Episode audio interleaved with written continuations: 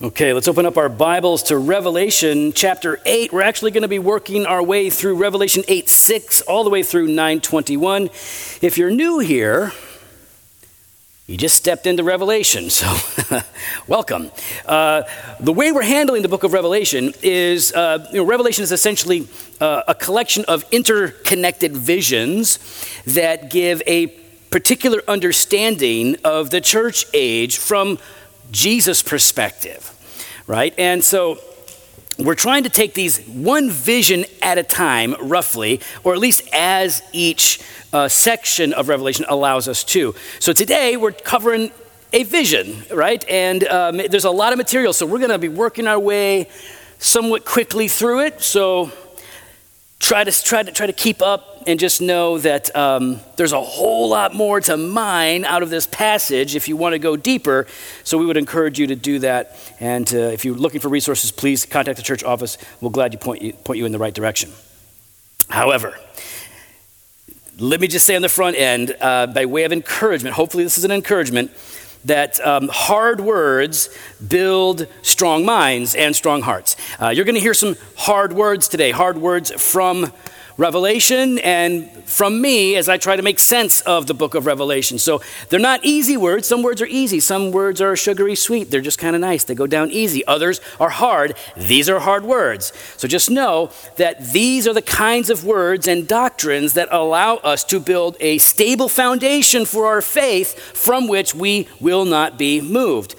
We just go where the Bible takes us, right? So we're going to follow Scripture and we're going to allow Scripture to determine what we believe and what we say, uh, which puts us in some awkward conversations. But let's be upfront about it and just go where uh, Scripture takes us. And uh, it's Revelation, so it's quite a ride even today. Also, let me, by way of introduction, tell you that uh, this passage, this long passage that we're going to look at, has one central idea that I want you to grasp onto right so if you if you hold on to this theme this this summary of of the message um, you'll do well the main idea here is and that you see in this vision is that worldly devastation think affliction uh, even suffering famine but Worldly devastation is a preview and a warning of God's coming judgment against wickedness. That's the summary. Hear it carefully. Worldly devastation of any kind is a preview and a warning of God's coming judgment against wickedness. And the wickedness that it is coming against is every form, right? The, the, the, wickedness of idolatry that is offensive to God, or the, the wickedness of persecution by which the devil uh, and the world is attacking his people. Today, as we step into Revelation 8 6, we see this new vision, this next vision of seven angels who have seven trumpets. Now, if you're been if you've been with us through the book of Revelation, you've seen this. If Revelation is new to you, let me tell you that number seven is big in the book. It comes up all the time seven, seven, seven. You, you can't get very far in Revelation without seeing seven as a prominent number with significant meaning. Uh, in the beginning, we have seven churches in Revelation chapter one through three, representing all of God's churches to whom Jesus is speaking. We have seven seals that Jesus had to open in the previous vision. Now we have seven trumpets. Later, there's going to be seven seven bowls that have to be poured out. There are seven lampstands that Jesus stands among. There are seven spirits, which represent the, the Holy Spirit in the book of Revelation. And when Jesus is depicted as the lamb that was slain, he has seven eyes and seven horns. Seven's big, it's important. And the reason it's so significant and the reason it's so frequently used is because the number seven represents completeness or perfection. And so, in symbolic apocalyptic literature like Revelation, it makes sense. Okay, so we're going to use the number seven to communicate this idea of wholeness and perfection. I mean, it goes all the way back to Genesis. God created the world in six days and rested on the seventh, complete, right? Mission accomplished. All was well, beautiful, and perfect. So, here again, seven, seven angels with seven trumpets. Now, before we get any farther, again, lots of lots of front loading on this because I want us to be on the same page. Maybe the most important thing that you'll get out of the entire series, that's taking us a year to do, is to understand the overarching theme of the book. If you forget everything that I say, uh, but you can remember this summary of the theme of the entire book of Revelation, it will greatly help you in reading and applying what this book says. Hopefully, you know it by now if you've been with us for more than a month. But the theme of the book of Revelation is the victory of Jesus and his church over the devil and the world. That's the theme. It runs through every chapter. The victory of Jesus and his church over the devil and the world. The devil and the world conspiring against Christ and his people ever since the beginning. And the reason that this themed uh, revelation was given to the church was specifically, right, the purpose of the book was to encourage the church in the midst of tribulation and trouble. It's written, it's given, this, like the whole book, but Revelation in particular, was given to encourage the church going through difficulty, suffering, and affliction.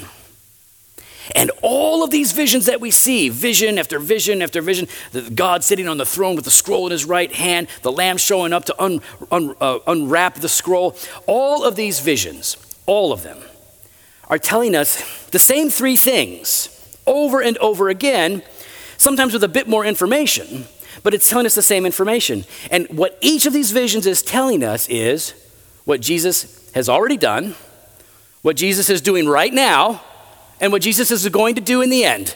That's what it is.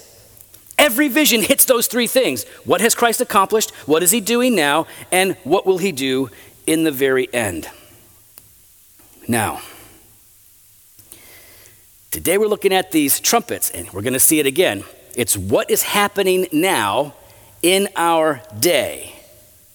Namely, worldly devastation is a preview and a warning of God's coming judgment against wickedness.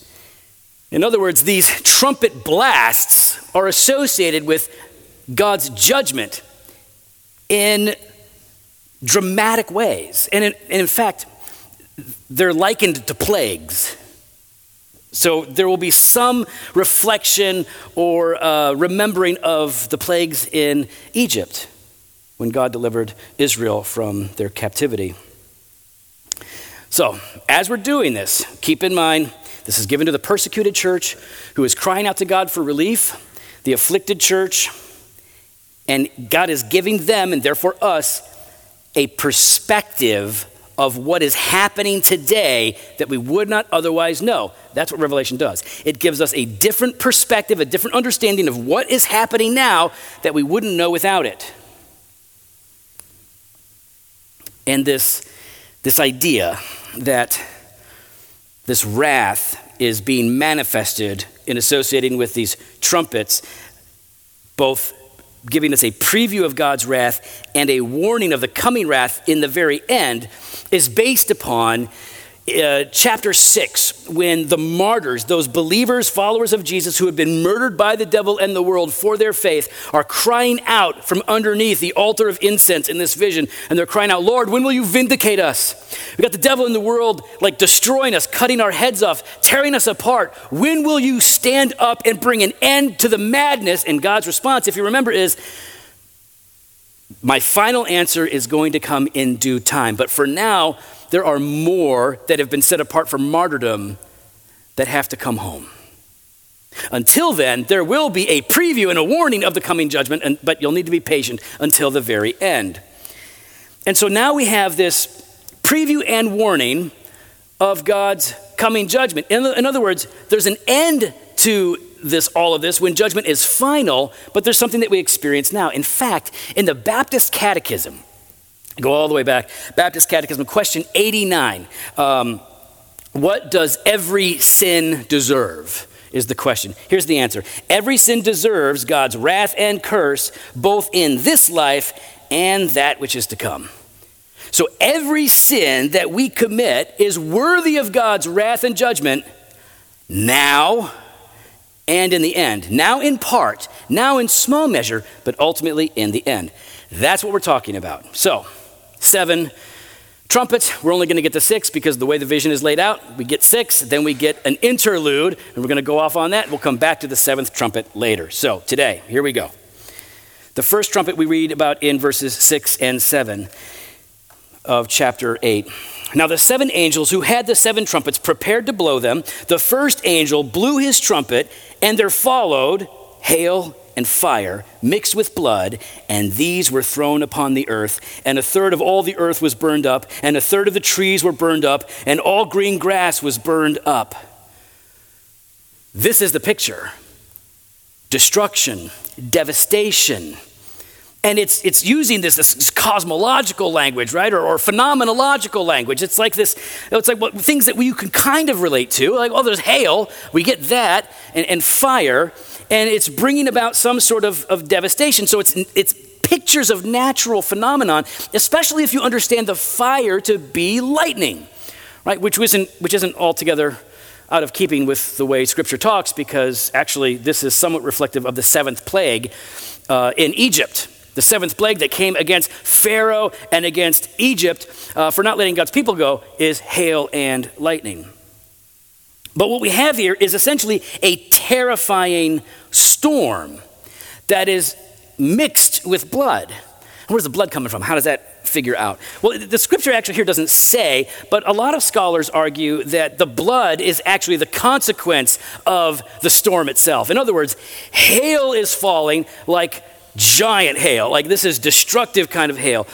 It's a, it's a terrible storm that is both, you know, creating fires. We've got lightning, we've got hail, and therefore blood is the consequence. Death is the result. Hail and fire and blood. It sounds like a, a scary movie or a heavy metal song that I would love to listen to, probably. Uh, Hail and Fire and Blood is a, a demonstration of God's judgment against sin. It's a terrifying storm, depicted as a terrifying storm that is bringing pressure against ungodliness and wickedness. Now, it sounds devastating because it is. I mean, it's epic, but it's also mixed with mercy. And this is something that we're going to see throughout all of this that while God is giving a preview of his judgment and warning of the final judgment to come, it's only a third.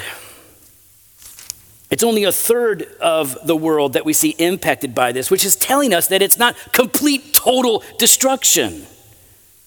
The first angel blows this trumpet, and what? It's a third of the earth is burned up, a third of the trees, a third of the green, green grass. It, it, it's not complete total destruction. God is still merciful, even in the context of bringing about judgment, temporal judgment, in this world.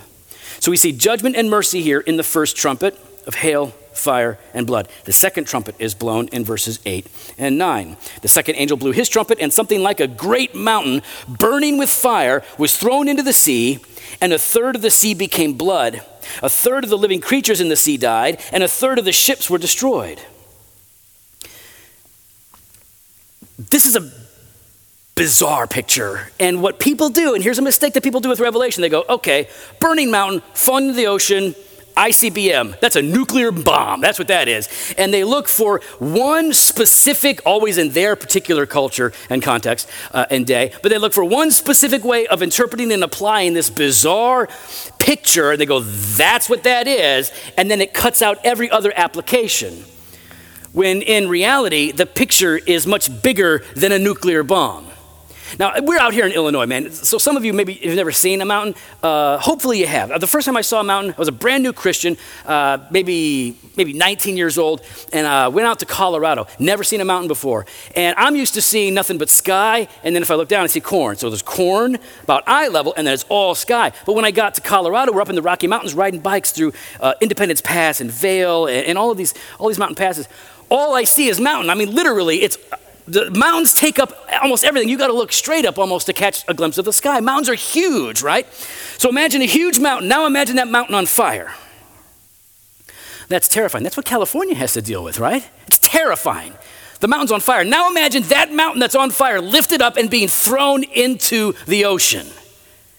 This, this is cataclysmic judgment, right? This is end of days stuff. Well, that's the picture. Real, terrifying judgment. And yet, this burning mountain that's thrown into the sea isn't just one event, it's a picture that God's wrath is revealed from heaven against all ungodliness on the land and here in the sea. And it's not absolute destruction, it's not destruction without restraint because it's only a third that are being impacted.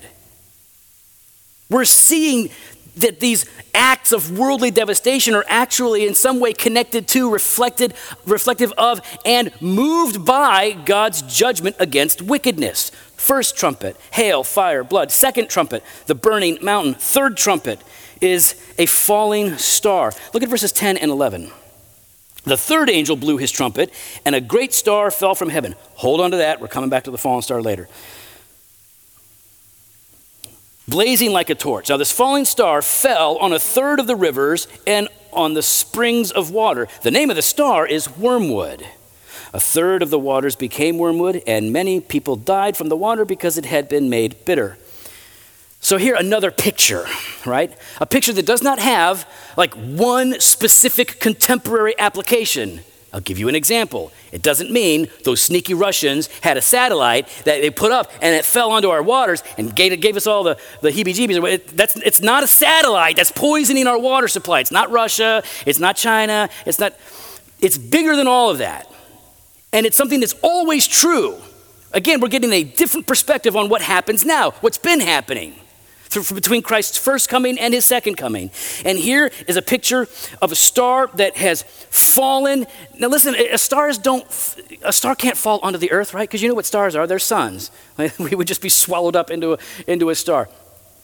It's a picture. It, it, it, you could think of it like, oh, it's kind of like a comet, right? That would be like a picture that you could put in your head. Oh, it's like a, uh, a meteor, really, is the, is the word, that would fall to the earth. You could see that sort of a thing happening. But even then, this is much bigger than that one idea. This fallen star, or whatever, or whoever it is, has been sent to the earth and the waters are poisoned. Wormwood, it means bitter. It's a bitter herb, and if your water supply is contaminated with too much wormwood, you can get sick and people will start to die. The point seems to be here that bitterness is the consequence of our sin and the manifestation of God's judgment. It could be related to famine, or it could be related more to the, the bitterness and struggle of life in a world that no longer works because our sin has brought ruin to it. But either way, the famine, the pestilence, the poison, the bitterness in this world is here as a part of God's judgment. Here's the problem a lot of us, a lot of us are afraid to say that because it feels a little icky and a little too hard. Um, and it, we, let me give you an example. Uh, Genesis, in the garden, God creates Adam and Eve. Everything is good, perfect, awesome husband, awesome wife. Uh, everything's in bounds, and God says, I've given you all of the trees of the garden to eat. Eat, have your fill, enjoy it all, enjoy my good gifts, except for the tree of the knowledge of good and evil. The day they eat of that, you die. Every other tree is good. You can't eat of that particular tree. And so the way, and of course, Adam and Eve eat, brings sin and ruin into it. And so we say things like, okay, well, there is death in the world because we sinned, right? Death is the consequence, we say, of sin, which is true. But it's more true that death is God's curse against our sin. Because that's what he said. The day that you eat of it, you will die. And the curses come forth from God in Genesis chapter 3. So here we are, and we're seeing that these, these cataclysmic events are a reflection of God's judgment or curse against wickedness. And then we have the fourth trumpet. And here we have the sun, the moon, and the stars are struck. All this happens in one verse, verse 12. The fourth angel blew his trumpet, and a third of the sun was struck, a third of the moon, and a third of the stars so that a third of their light might be darkened, and a third of the day might be kept from shining, and likewise a third of the night. That makes no sense. We can all agree on that, right? That does not make sense. Like, not phenomenologically. I mean, even if you were to say, like, well, it just means a partial eclipse. Ooh, spooky, a partial eclipse. Not afraid. Uh, it, it, even then, the partial eclipse doesn't bring terror and affliction. What it is, is a picture of God's judgment that allows darkness to block out a portion of the light.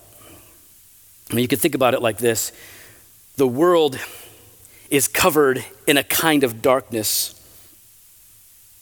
And the only thing that can penetrate that darkness is the light of the gospel.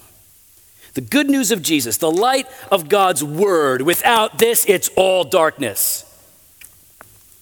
Now, that darkness is not just a consequence of sin, it's also a curse that has been earned. The sun, the moon, the stars, they're all struck. It, nothing's going to work the way that it's supposed to. Again, it's using this cosmological language to give us a picture. Wow, this, the moon is supposed to lighten up the night, the sun is supposed to give us warmth and light, but they're not working properly. Now, it's not total destruction, it's not total chaos because it's only a third of the moon and a third of the sun. It's only a third of the light that's blocked out, but you get the idea.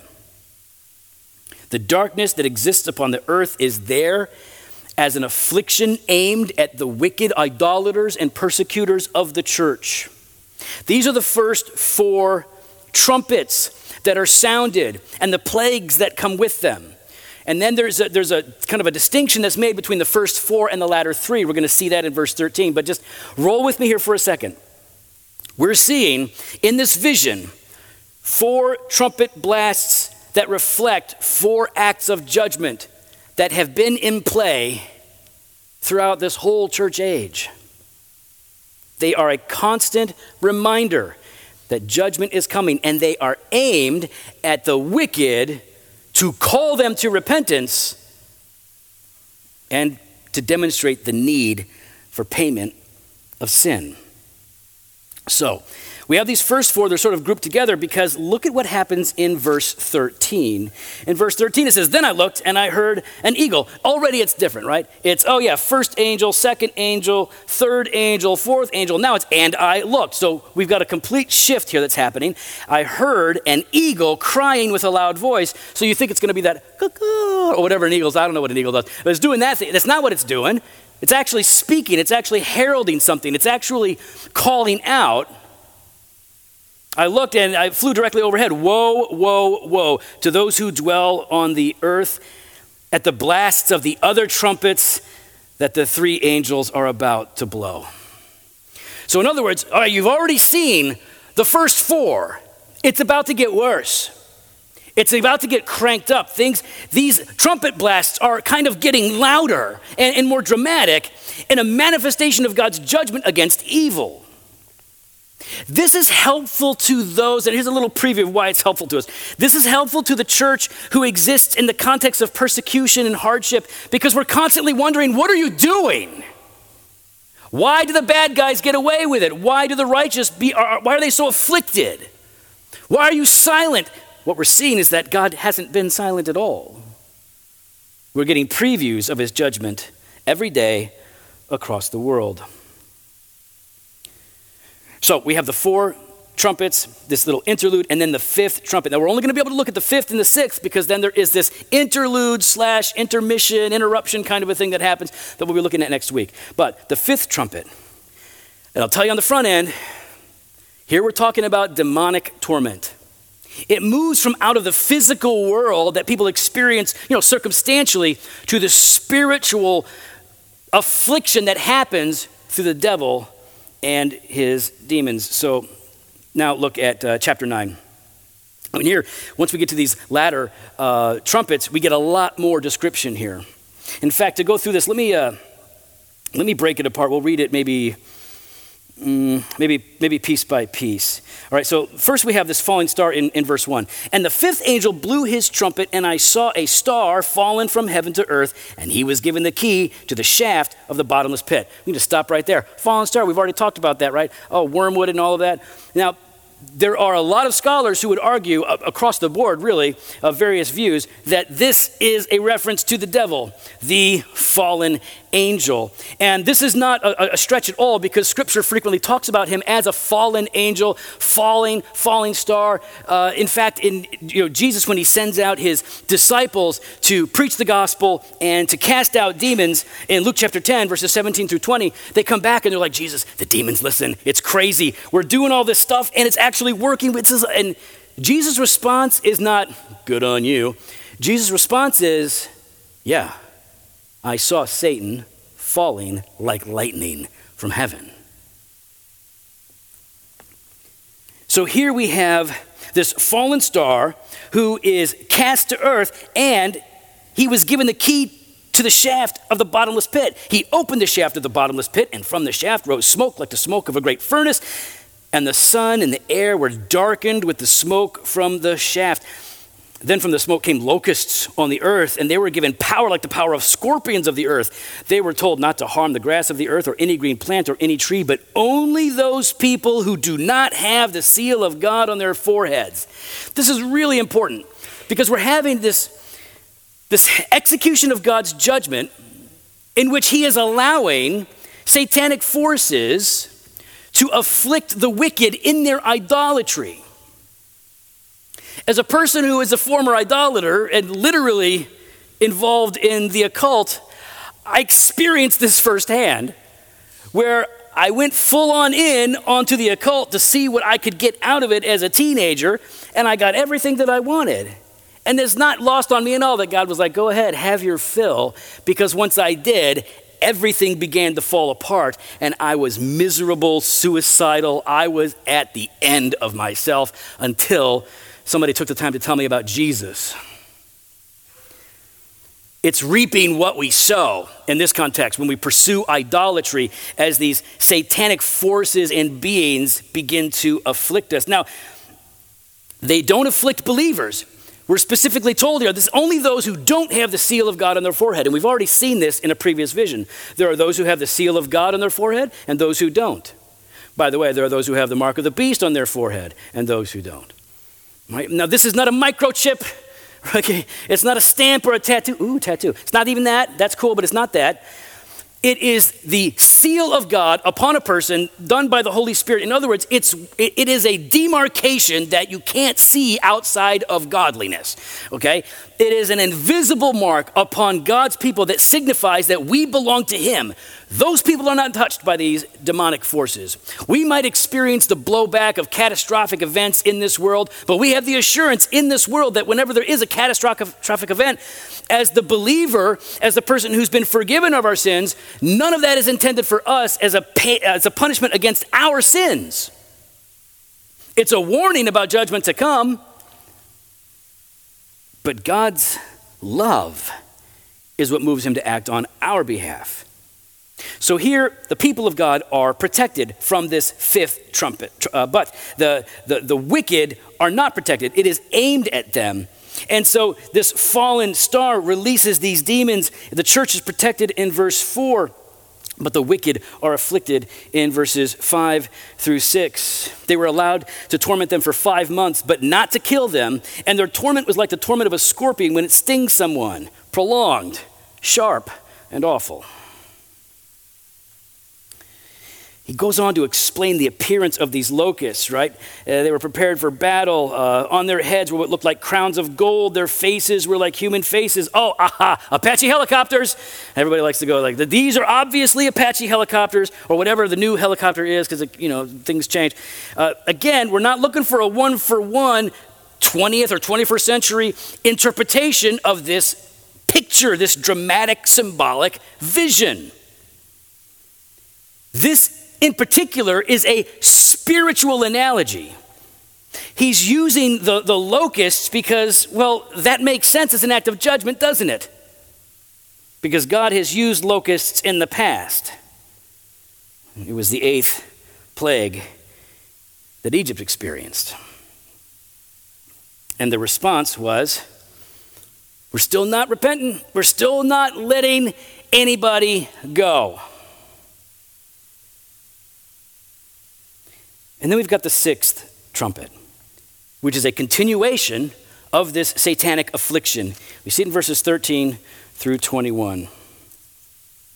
The sixth angel blew his trumpet, and I heard a voice from the four horns of the golden altar before God Stop the four horns of the golden altar. There are different altars in the temple or in the tabernacle that serve different purposes. We've already been talking about this particular altar. It's the altar of incense that represents the prayers of God's people ascending into heaven. And in the previous visions, we've seen that the martyrs who, been, who have been murdered for their faith are underneath that altar crying out to God for justice, which is what is given rise to this particular response.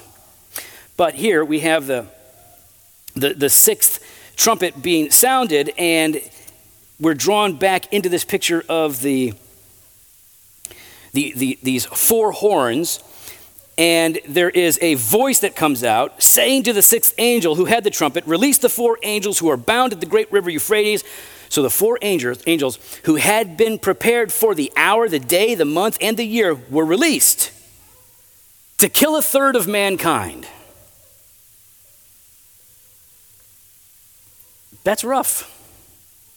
That's a hard word. So the four angels who had been prepared for the hour, the day, the month, the year were released to kill a third of mankind.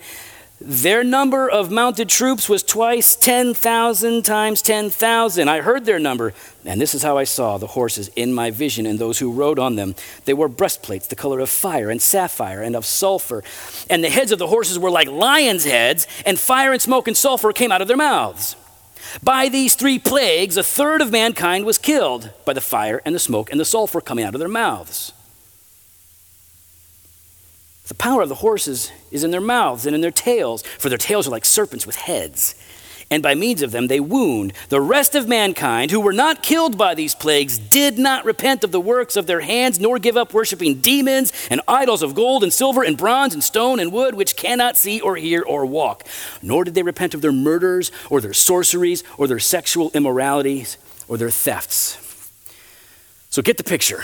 Here we see that there is satanic work behind all of the, the warring that is happening. And now this may have uh, more application beyond physical, worldly, uh, military com- conflicts, and it might go well beyond that to the spiritual conflicts that we were looking at earlier. But either way, there is this war that is waged throughout the earth that, that brings devastation to many. And even this, these conflicts are a demonstration of God's judgment against sin.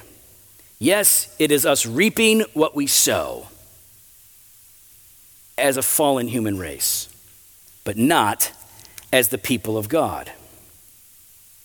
Because what we see here, as the people of God in particular, is that worldly devastation, all of the worldly devastation that happens, is a preview and a warning of God's coming judgment against evil and wickedness.